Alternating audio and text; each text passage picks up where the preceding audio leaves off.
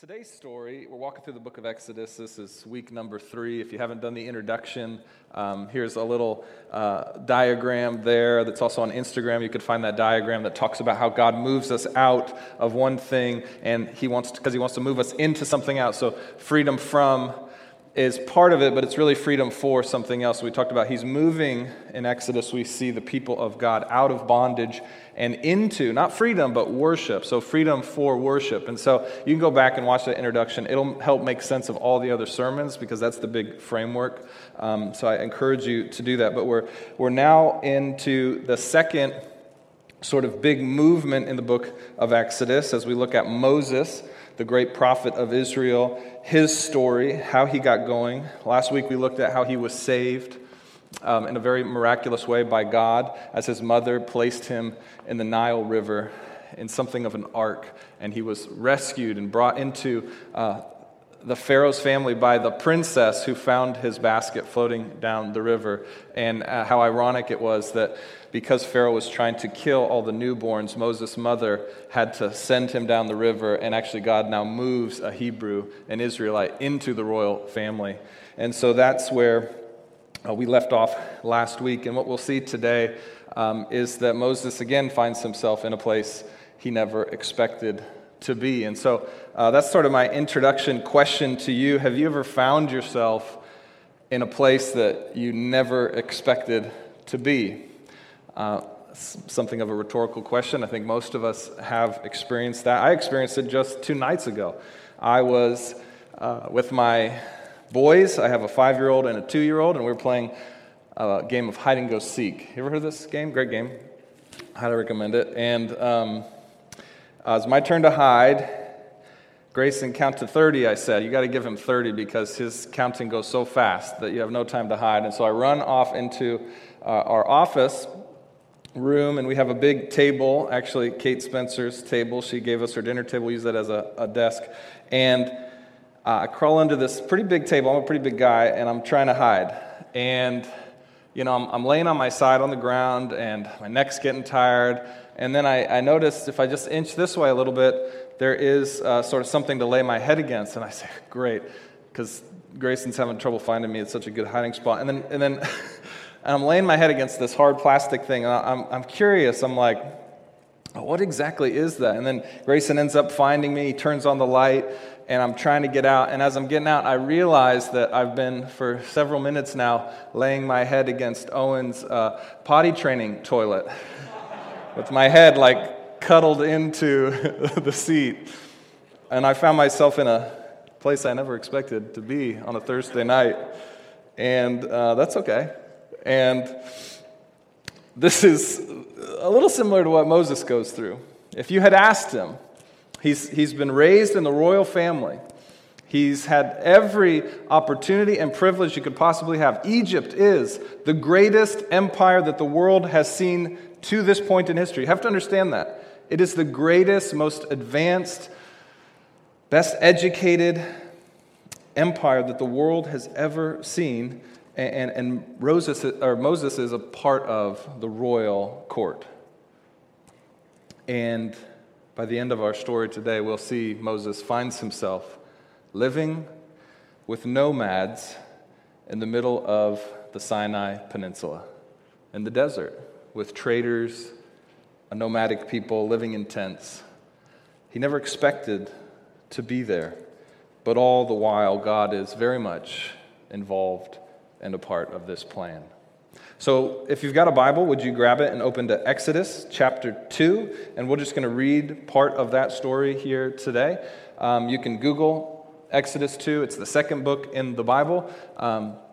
We talked about how Genesis, the first book of the Bible, is actually kind of like a prelude to Exodus, because it's in Exodus that we see God become very personal and create a nation that he'll use then to bless all other nations. And so this is really in the book of 5, the Pentateuch, also known as the Torah. Exodus is really where the story gets started about God creating this people that he'll then use to save and bless the rest of the world. And so Exodus chapter 2, starting in verse 11. Remember, the last phrase that we have here, you can just look in verse 10, is when the child grew older, she brought him to Pharaoh's daughter. That's Moses' mother, who was actually hired to be the wet nurse for his own son and got paid. And then when he was probably about 4 years old and was done nursing and needing breast milk, she then brought him to Pharaoh's daughter, the princess, who adopted Moses into her family, and the princess names him Moses. And it says, because, she said, I drew him out of the water. And so that's a word that sounds like drawing out, sounds like Moses, and so she gives him that name because she found him in the Nile River. Okay, so then, right after that, this is the problem with the text. It moves pretty quickly. Verse 11 says, Then one day, when Moses had grown up, he went out to his people. Hey, Josh, could you give me a little, I'm getting a little echo here in my ears. Then one day, when Moses had grown up, he went out to his people and looked on their burdens. Now, the people he's talking about here are the Hebrew people. He comes to find out, probably knew all along that he was not an Egyptian, but actually a Hebrew, and the Hebrew people were the slave class. They were used by Pharaoh to build all of his great architectural wonders, and Moses probably knew this all along. It seems that he had something of a relationship with both his mother and father and his sister Miriam and his brother Aaron. We see that because later in the story, God says, I'm going to send your brother Aaron to meet you halfway in the desert. And he doesn't need to explain who Aaron is. He already knows that that's his brother. And so he probably had a relationship, but he'd kind of kept his distance and lived as an Egyptian in the royal court. Now, if you're a fan of movies, you realize that between verses 10 and verses 11, Hollywood likes to put a ton of information. We don't have it. We literally don't know anything about his growing up, but all the movies that you might see, The Ten Commandments, Exodus: Gods and Kings by Ridley Scott, or even the great animated film, The Prince of Egypt, they all like to fill that in with what it might have been like for Moses to grow up in the royal family. And so we don't know any of that, so all that's speculation, and it's fun, but we don't know any of that. We just go straight to one day when Moses was grown up. He went out and he looked and he saw, and something changed in his heart. He saw for the first time. He's probably 40 years old at this point, based on the other text that we have that talks about how long he was in Egypt before he left. 40 years old, and he's enjoyed the life of royalty all 40 of those years. So if you're thinking, man, I've wasted all my time, I can't be used by God anymore, Moses didn't wake up to the fact that his people were enslaved until he was 40 years old. But he woke up, and he sees them in a new way, and he sees their burdens. And then what does the text say? What does he do? So Moses saw an Egyptian beating a Hebrew, one of his people.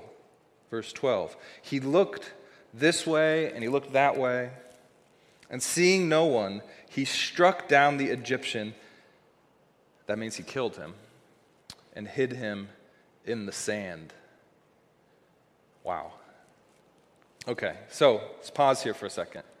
I actually just last night watched The Prince of Egypt with my boys. My wife Allie was at the hospital working. I said, we need to have a movie night, sermon prep, 2 in 1. And I hadn't watched it in some time, but I've seen it before. I watched it again. Great movie. If you haven't seen it, I know Jordan Lake loves Prince of Egypt. He told me that.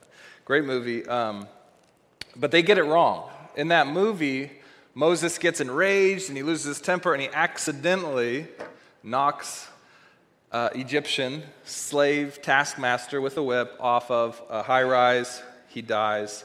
Sort of an accident. Look at the text. That's not what's happening here. Moses looks one way and looks another way. What? Premeditation. He's so enraged when he sees the injustice being given towards his people that he premeditates a plan to murder an evil, sinful Egyptian, probably someone who was beating his workers. Now, why do I bring that up? This is legit. Like, Moses has real anger. His anger leads him to do what we probably think in our mind is justified in some ways, but it's very much premeditated. He thinks about what he's doing, and then he tries to hide what he's done in secret. Now, in that in that other way of thinking, like the Prince of Egypt, it sort of softens the blow of what Moses has done. And by the way, I wanted to say this. If you've seen the Prince of Egypt, Moses looks exactly like our very own DJ Morgan. Do you guys know DJ Morgan? He looks just like DJ Morgan, which would make, in that movie, there's a great depiction of Zipporah, Moses' wife. That'd make that Demi Morgan, and the personality's pretty good there. So watch that movie, DJ Morgan. That's exactly what he looks like. He's one of our drummers. You'd recognize him, just like DJ. But anyhow, I digress. The thing is that Moses clearly here commits sin, a sin that he'll later write about in this book in the Ten Commandments, that thou shalt not murder. And Moses commits and breaks that law of God. And he knows it. He already knows it's already written on his heart before it's ever written on the tablet. He knows it's wrong, and that's why he hides the body. But yet there's something about it that feels just. Now here's what I want us to focus on. It's almost like the Batman dilemma, right? The Dark Knight. Here's a man with so much power, so much wisdom, so much education, so many financial resources. He sees injustice, and his heart tells him he must do something about it. But he wonders, how can I free my people? And here's his first best attempt. He's just going to start picking them off, I guess, one by one. And so there's something very noble, in a sense, about someone who is in the royal class choosing to stick up for someone who is less than second class, almost half human. That's how the Egyptians would have thought about the Hebrews. But this isn't the way of God. This is seeking justice in an unjust way. And God never, ever asks us to do that, to seek justice in an unjust way. The opposite is to wait for God. Wait for his direction, which is, of course, very hard to do, particularly when you have control issues. Now, my guess would be many of us in this room have control issues. If you're educated, elite, wealthy, and you've always gotten what you want, you tend to have control issues, which is the vast majority of those of us at Sederis, myself included. This is what I would call a source idol. Control is a source idol, meaning it bubbles up to the surface in a lot of different ways, different for all of us. But it's a source idol, meaning that a lot of the things that we end up worshiping or the ways that we live our life, the things that we believe to be very important, are actually rooted in this source idol, which is the idol of control. Meaning, I hope you're feeling this, I want to know what's going to happen. I want to be the one that gets to act first. I don't want to wait. That's me. Control is one of my idols. I love to be in the know. I love to get to act first rather than react. And Moses is no different, and you can understand it. He's always had control since he's been in Pharaoh's court. He can go anywhere. People know who he is. He seems to have had a great reputation amongst the people. And he's a prince. So he gets what he wants. And of course, it turns into an idol for him. Control.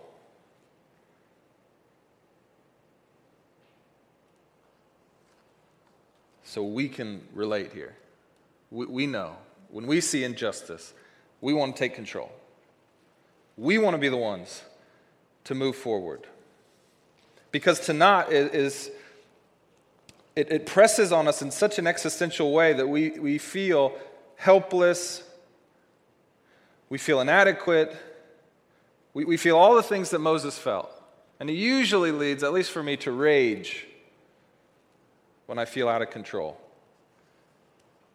Moses is us.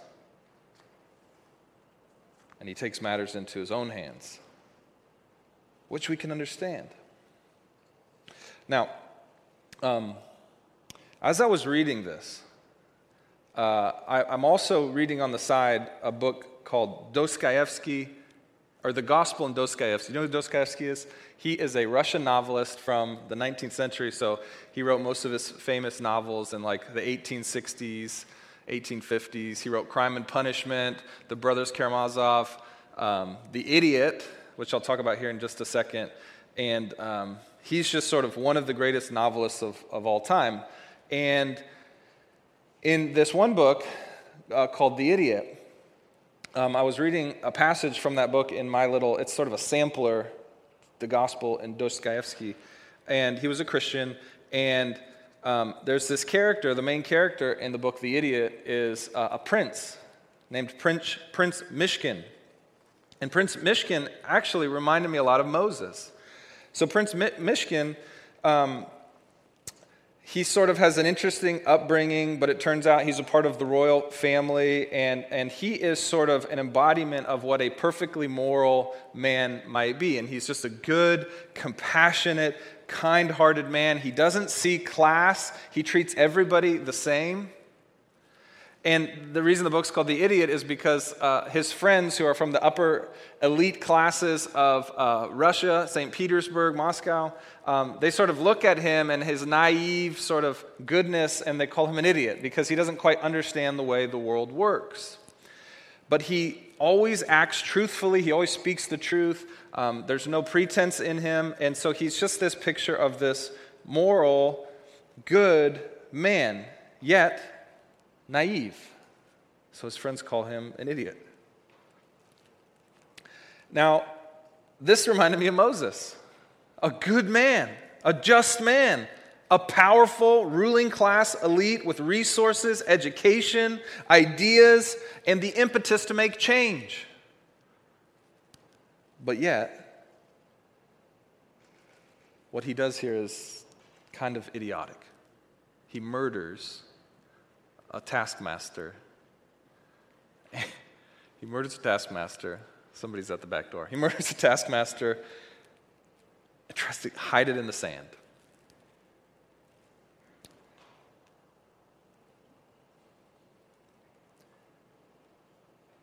What is he doing? So for Prince Mishkin, he doesn't, it's sort of the tragedy of the book, it doesn't end up well for him. Like you think it should, because he always acts morally and just. He always says what needs to be said. He always sticks up for people that need to be advocated for. And yet, in the end, things don't turn out well for Prince Mishkin, and they don't turn out for anyone in his sphere of influence. In some ways, he accomplishes nothing in his life. And so I was reading about this and thinking about this, and I was just realizing this is an example of Moses' story. You get to this part of the story, and if anybody could make change, it's somebody who got inserted into the royal family with all sorts of power and education and ideas and political influence, and yet Moses fails. He fails at saving his people. He fails miserably, because look at what happens next. Verse 13, he hides them in the sand, and then it says, when he went out the next day, behold, two Hebrews were struggling together. And he said to the man in the wrong, so these two slaves are fighting, and Moses says to them, why do you strike your companion? Hebrew on Hebrew crime, why are you doing it? And the slave answers and says, who made you prince and judge over us? And this is a bit of literary forecasting, because Moses does end up becoming prince and judge, but at this moment, we can't read ahead, he's not. And then the slave says to him, do you mean to kill me as you killed the Egyptian? They know about it. His plan to hide the body didn't work. And then Moses was afraid, it says, and he thought, surely this thing is known. My sin is exposed. And sure enough, verse 15, when Pharaoh heard of it, he sought to kill Moses. But Moses fled from Pharaoh and stayed in the land of Midian, and he sat down by a well. Let's pause there. So Moses fails. He has this great heart for justice, this great compassion for his people. This is actually the way Hebrews 11 in the New Testament, talking about Moses, says it. Hebrews 11 says this. Just listen. We don't have this on the screen for you. It says this. By faith, this is in the great hall of fame of faith. Moses is in the hall of fame. By faith, Moses, when he was born, was hidden for 3 months by his parents because they saw that the child was beautiful, and they were not afraid of the king's edict. By faith, Moses, when he was grown up, refused to be called the son of Pharaoh's daughter, choosing rather to be mistreated with the people of God than to enjoy the fleeting pleasure of sin. What a noble, good man. And he fails miserably to be the Messiah of his people, the Savior of his people. Now, I can really relate to this story because about 60 to 70% of seminarians, that's people who go to study theology in seminaries, which I did.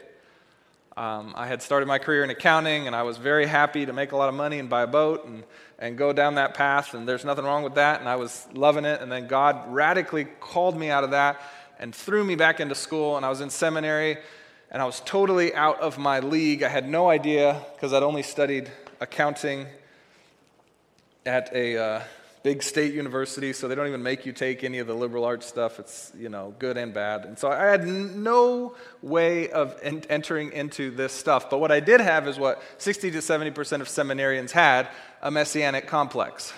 Okay, so most people that go to seminary think they're the ones that are going to save the world. And I was no different. In fact, when I started at one school in Texas because I was living in Texas at the time, and I transferred to Denver Seminary, and part of that transition process, I was very ambitious at the time. I was looking into other seminaries because my girlfriend at the time, who is now my wife, Allie, was looking at nursing schools in Denver, and so I called Denver Seminary, and I said, I need to talk to the president. They're like, excuse me, who are you again? I said, I'm Davey Vanger. I need to talk to the president. And they're like, can I put you on a quick hold? So they put me on a quick hold. They came back to the phone. They said, okay, let's schedule an appointment. I said, oh, great. So I talked to the president, Dr. Mark Young. He'd actually been a professor for over a decade at the school I was currently at, so I wanted to hear what he had to say. He's the new president at Denver Seminary. I got to talk to him on the phone. He says, come on up. And so I decided to transfer there. I went to Denver Seminary, and I emailed President Young. I said, President Young, I know you've been waiting for this. I'm on campus. I'm sure you want to get together. He's like, sure. Come on by my office. So I set up a meeting, and I sit there, and believe it or not, it's the last time I got invited to his office, and you'll see why in a second. And so I'm sitting there talking to the president of Denver Seminary. He says, okay, Mr. Evanger, what do you want to do? What do you want to accomplish? Why in seminary? And I said to him, I said, well, this might sound a little arrogant, but my goal is to ask the entire country to consider Jesus. That's what I said to him.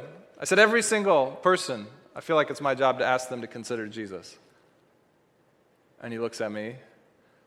You know, this probably isn't the first overambitious seminarian that's walked into his office. He said, good luck with that. I'm sure you'll do great. And he never invited me back. But my point in sharing that story is this is what Moses was. He fully believed that he could save his people, and he was acting with a righteous heart, and he failed miserably. Well, why is that? Why is that? I mean, he failed so bad. Did you see that in the text? That the slave people who he is trying to help, who he is one of, seem to be the ones that turn him in. Do you see that? They're the ones who rat him out and say, we knew who killed that guy. It was our guy Moses. Think of the failure of that. The people he's trying to save are the people who turn him in.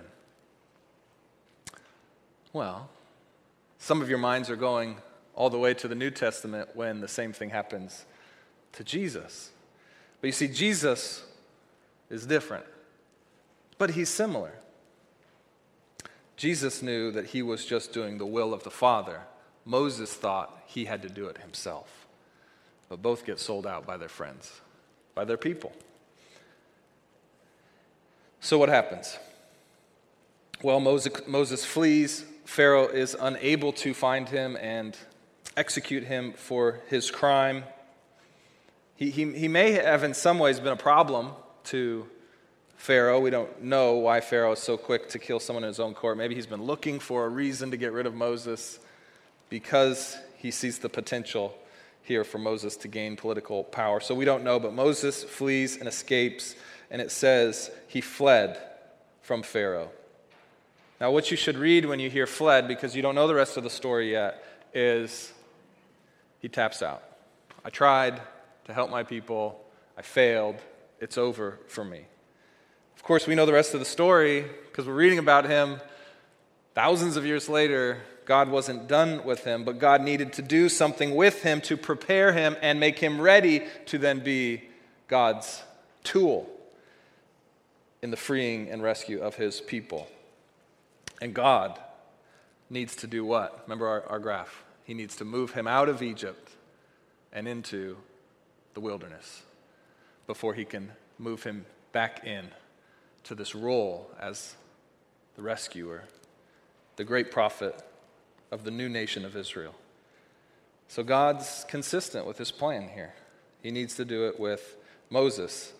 All the seminarians who never figure out that they're not going to be the ones to ask the entire country to consider Jesus.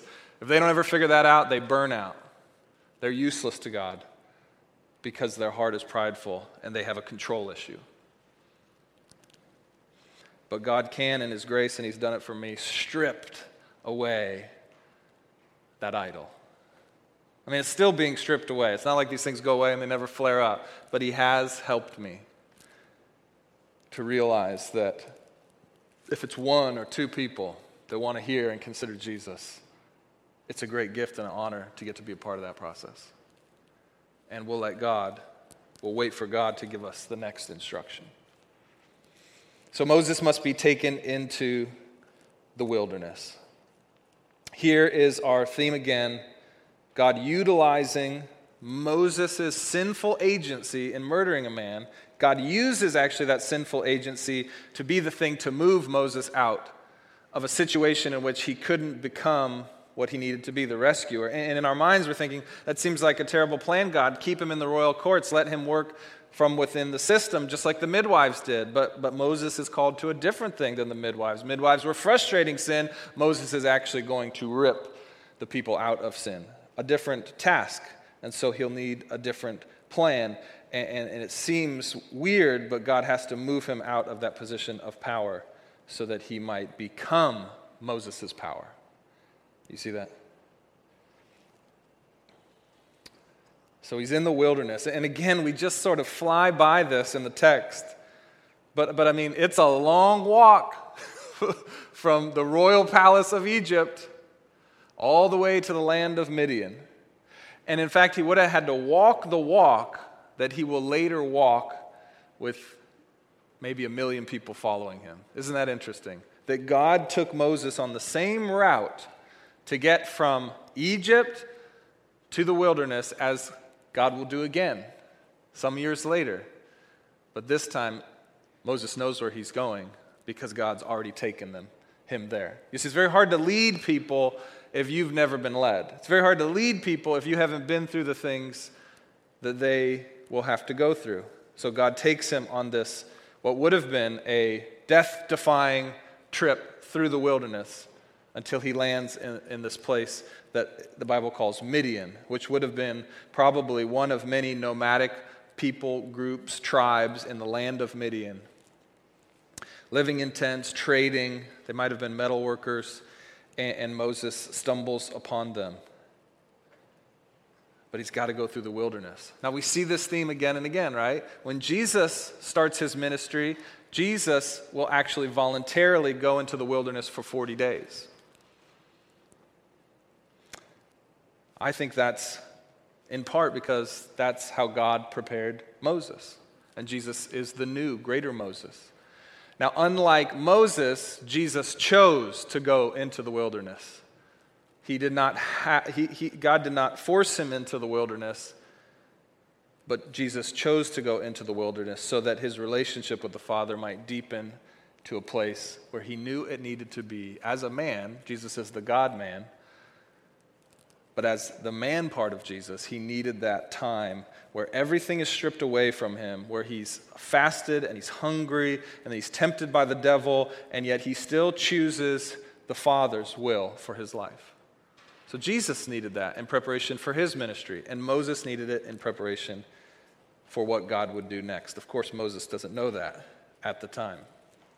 Okay, so I don't know how long it took Moses to get all the way to Midian. We just sort of get there, but now let's pick up the text in verse 16.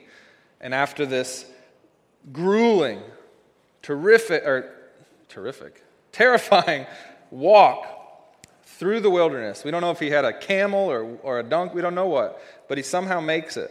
Surely God giving him what he needed along the way. And now in verse 16 it says this. Now the priest of Midian had 7 daughters. And they came and drew water and filled the troughs to water their father's flock. So here you have this group of young ladies, presumably, who are doing their father's work, who was himself, as we'll see later, he is a priest of Midian, so probably a pretty high-ranking part of this nomadic tribe. And his daughters are out there feeding the sheep, getting them water. And wells would have been sort of like the central hub. All roads would have led to wells, so travelers would stop at the well. And so they're out there.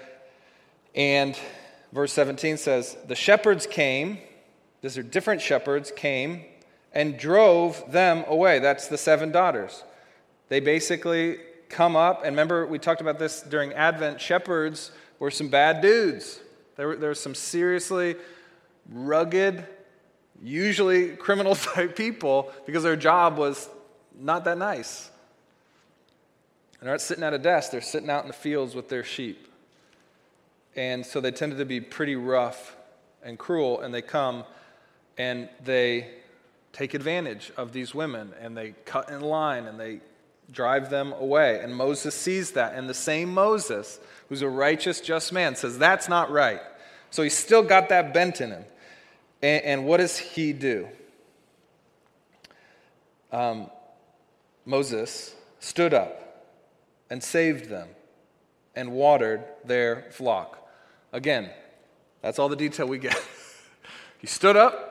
So he's probably pretty tired. He had stopped at the well. He sees this happening. He stood up, mustered the strength, and somehow drives away this group of shepherds. Like I said, Moses is a bad man, okay? Like one dude against this whole group of dudes, and before he looked like he was about to die because he just walked through the desert, and he stands up, and he's able to drive them away. Kung Fu master, probably. I mean, seriously, he was raised in the greatest fighting military fleet there was that the world had ever seen. So he probably was pretty good with the sword. We don't know if he was like spinning the nunchucks. I don't know what he was doing to scare them off.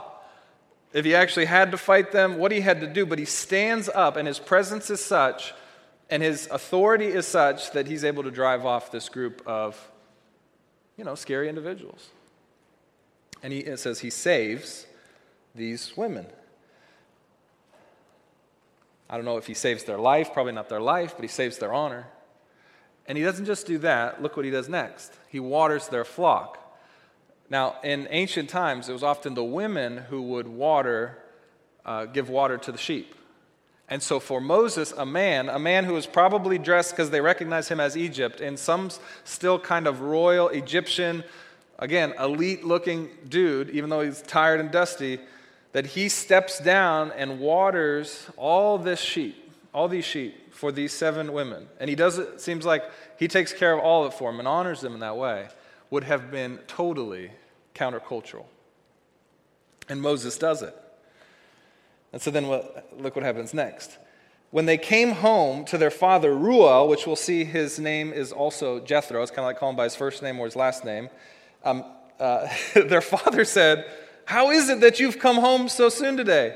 And the daughter said, "Well, an Egyptian delivered us out of the hand of the shepherds and even drew water for us and watered the flock."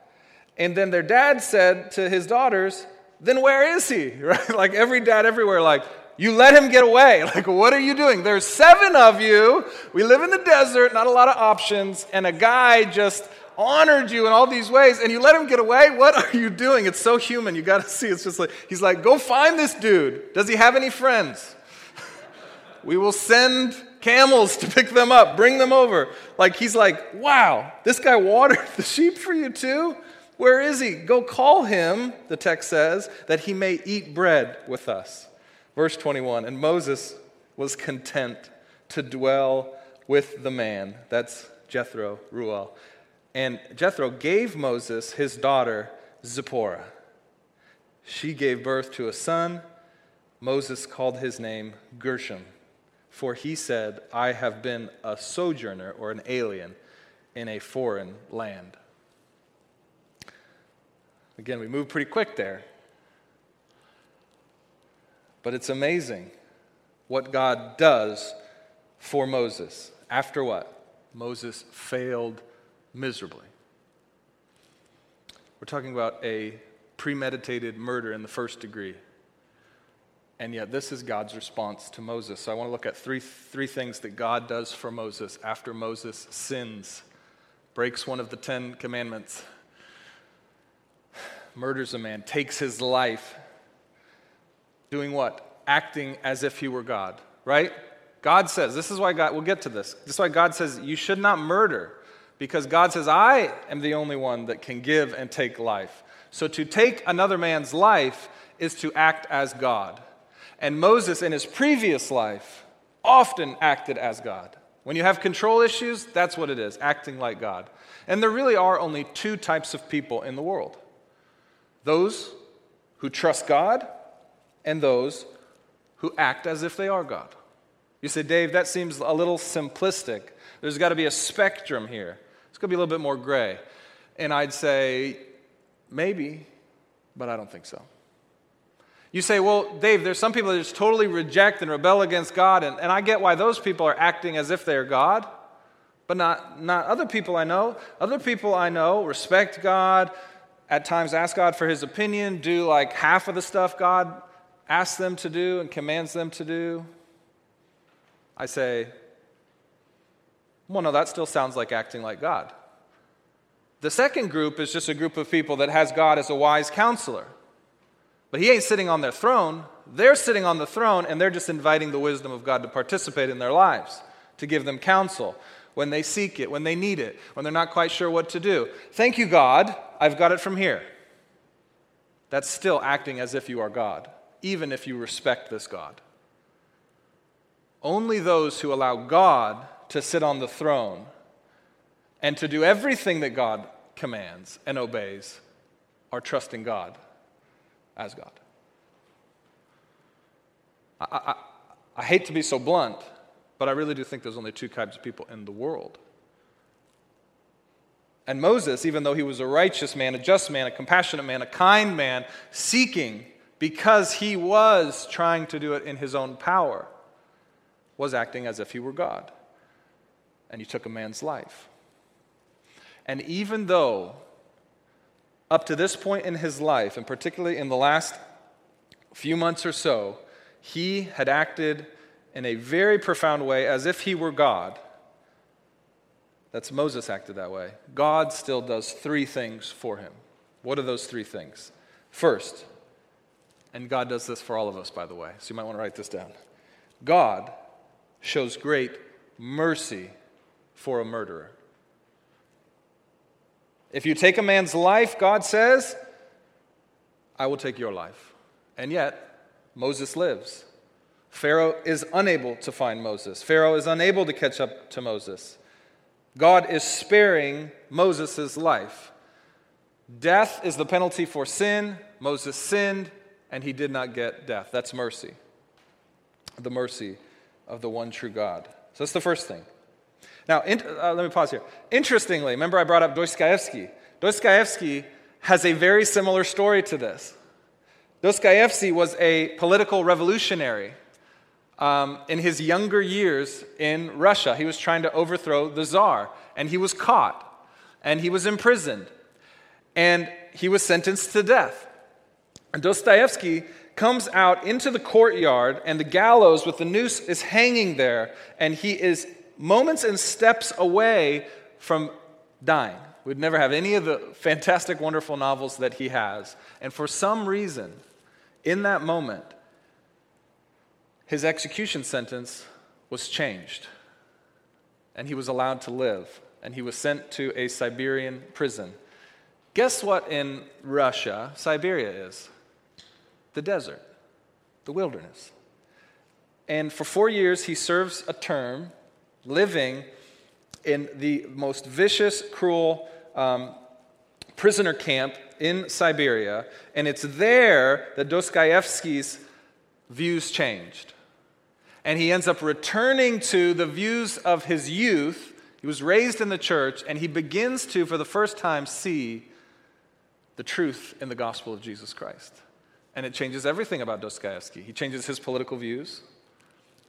He's no longer trying to revolt, though he has lots of political things to say, and many of his novels are political commentary. And he's a changed man. No longer does Dostoevsky believe he can be the one to save Russia. He knows that only God can save Russia. It's crazy, the parallel there. But God showed Dostoevsky, like Moses, mercy. And he was not killed for what was an executable crime. Fascinating. So Moses gets mercy, and then what does he get? Grace. They're not the exact same thing. Mercy is not getting what you deserve or earned, which is death. Grace is getting something that you did not deserve, a gift. So Moses gets mercy, and then he gets grace. And when he gets to the other side of the desert, God intersects him with a family, a new family. And he finds his wife at a well. And he has a child. And he's content, the Bible says, to dwell with this man Jethro and his family and his new wife Zipporah and his new son Gershom. He gets mercy, then he gets grace. A free gift that he didn't deserve. And then he gets one more thing. God gives him a new mission. A new mission.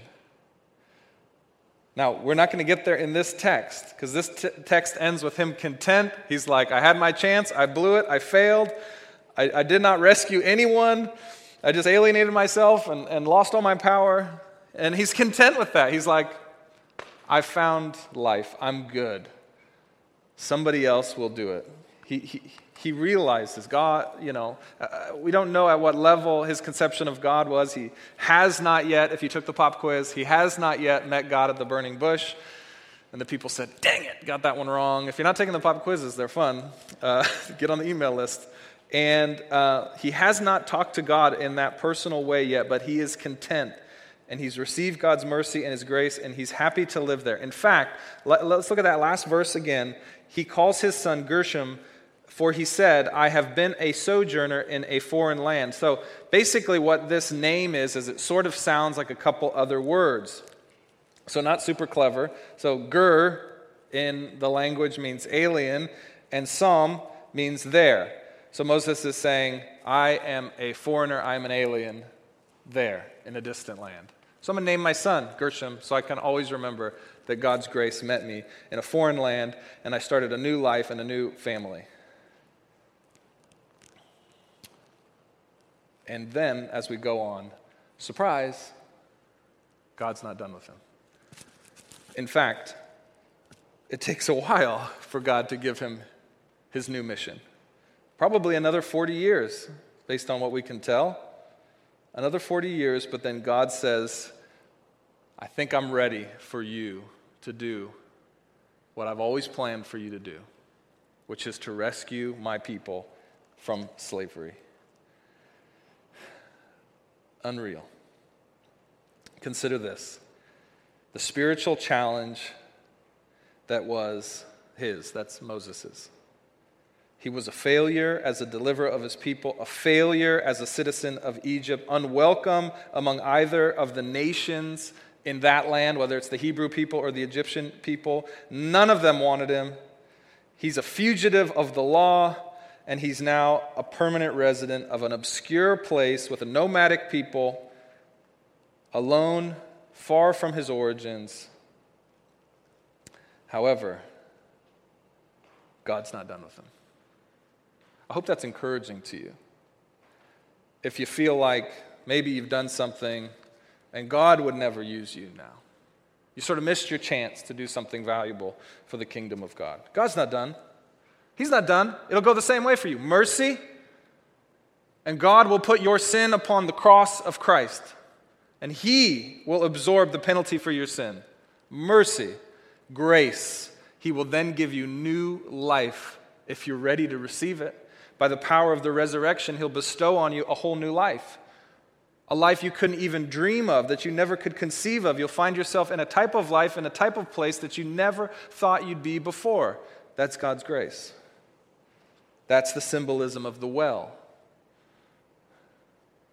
And you can have life-giving water that never runs dry.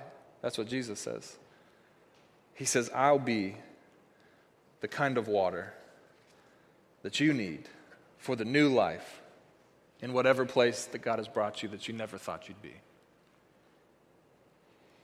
And then he'll give you a new mission. It might be big, it might be small. It's probably somewhere in between. We don't know. But if you'll hear and listen to his voice, receiving his mercy and his grace given to you by the Lord Jesus Christ, you're ready for a new mission. What is it going to be? But you got to get content first. You got to be perfectly content with the mercy and grace that he's already given to you. And if he doesn't give you anything else, you're perfectly content because you have his mercy and his grace all the days of your life. Only then, when we stop trying to take control of your own story, will God then insert you powerfully into his story. That's what happens to Moses. So last night, it was, well, let me look at my text, because I sent myself a text. I'll tell you exactly what time it was, because I know you guys are curious. What time was it? Well, I'll tell you. Maybe. Nope. For some reason, my iPhone sometimes tells me what time, but I guess when you send it to yourself. I think I looked at the clock. It was about 12:15 a.m. I had fallen asleep listening to the book Dietrich Bonhoeffer. It's what always puts me to sleep. It's about like a 600-page book about Dietrich Bonhoeffer. And it's taken me about 6 years to get through because I always fall asleep. And so I'd fallen asleep. And then I was violently woken up after a dream. And here was my dream. I was driving in a car with my wife. Allie was driving the car. I was in the passenger seat. And for some reason, only my youngest son, Owen, was in his car seat in the back.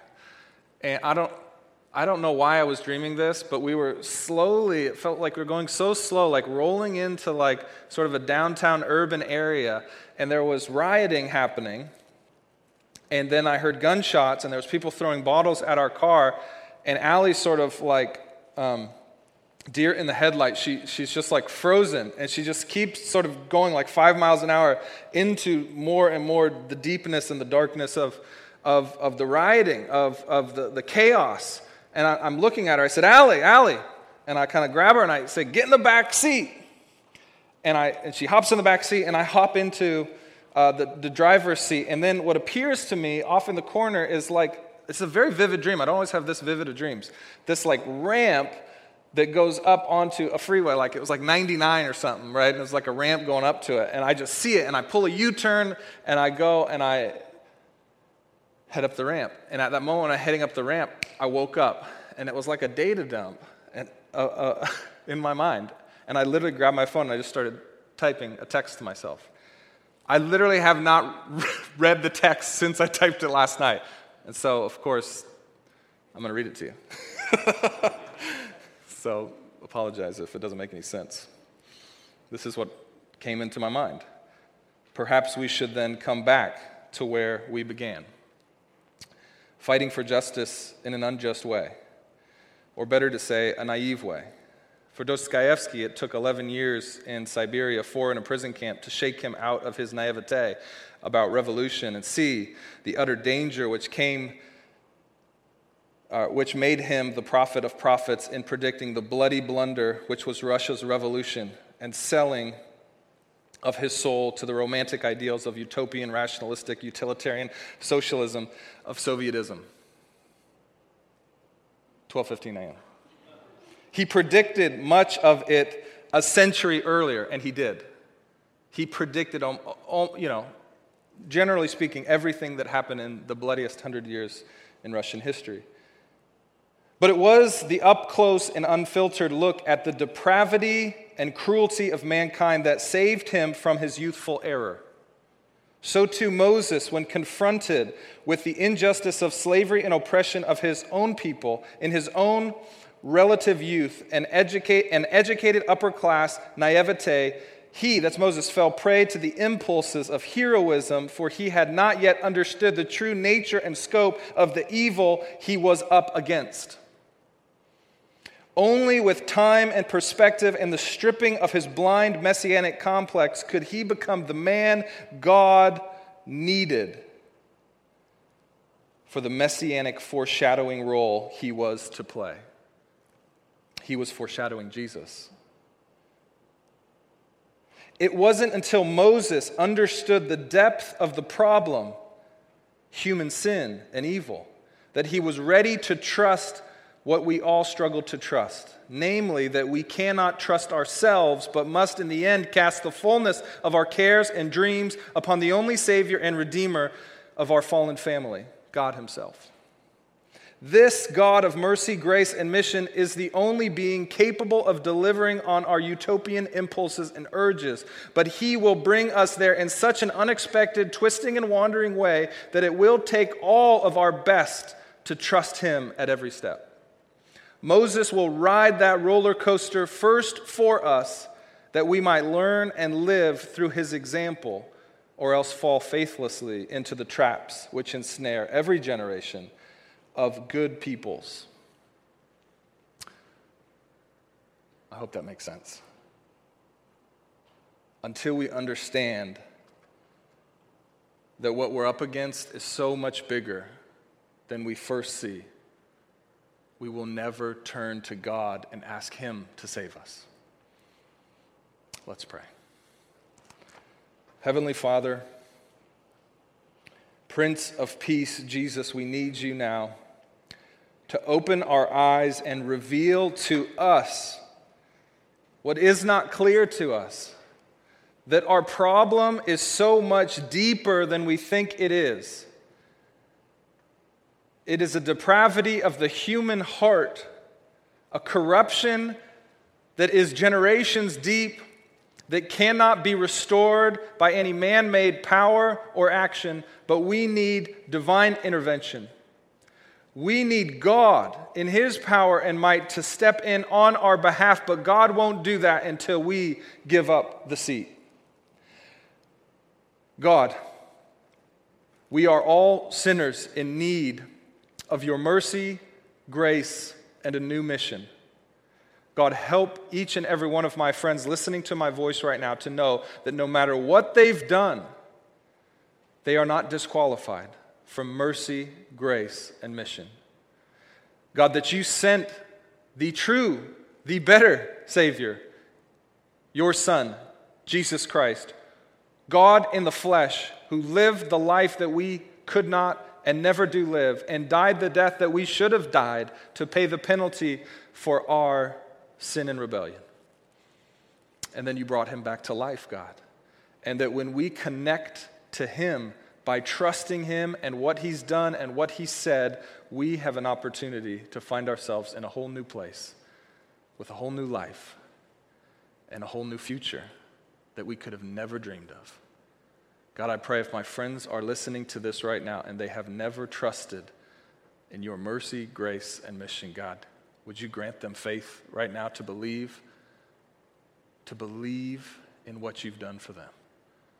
And then begin walking in trust and faith every step for the rest of their lives. It's in Jesus' name we pray.